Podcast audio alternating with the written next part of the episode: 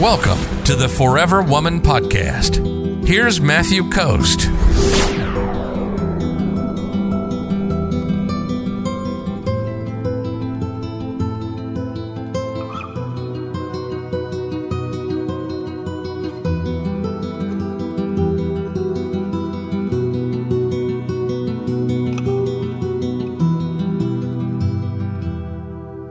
Nikki says, How do you encourage him to give? Well, you can start small and work your way up.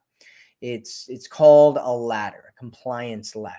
And so compliance itself specifically means getting him to do, like seeing what he's willing to do, right? And you can start small, like, hey, you know, can you can you grab my jacket for me? Can you, you know, can you open my door for me? You know, can you shut my door for me? Can you, you know, get that you know whatever right? Like hey can you can you bring some water with you when you come over you know for our hike or whatever? You know i, I don't have any water or or whatever right? You're you're starting small and you're just building it up. And the more that he does things for you the more that he gives to you the more that he does different things for you the more that he'll feel like he he's invested and that uh, he really likes you and he'll backwards rationalize oh i was doing all these things for her because i like her a lot right? I wouldn't be doing all this stuff for her if i didn't really like her a lot.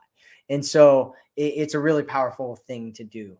And you know, and you can also set a standard for it, you know, just tell them that you think it's really attractive when guys do these certain things. You know, you, you don't want to make it uh, too obvious that you're trying to get him to give to you, right? Because some guys might think that you're coming across as like a gold digger or something.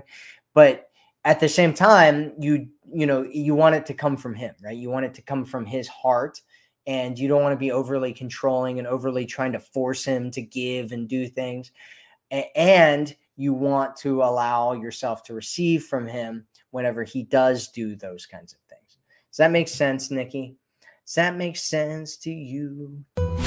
If you're ready to attract a man who loves you, sees you, and cherishes you, visit theforeverwomanformula.com right now.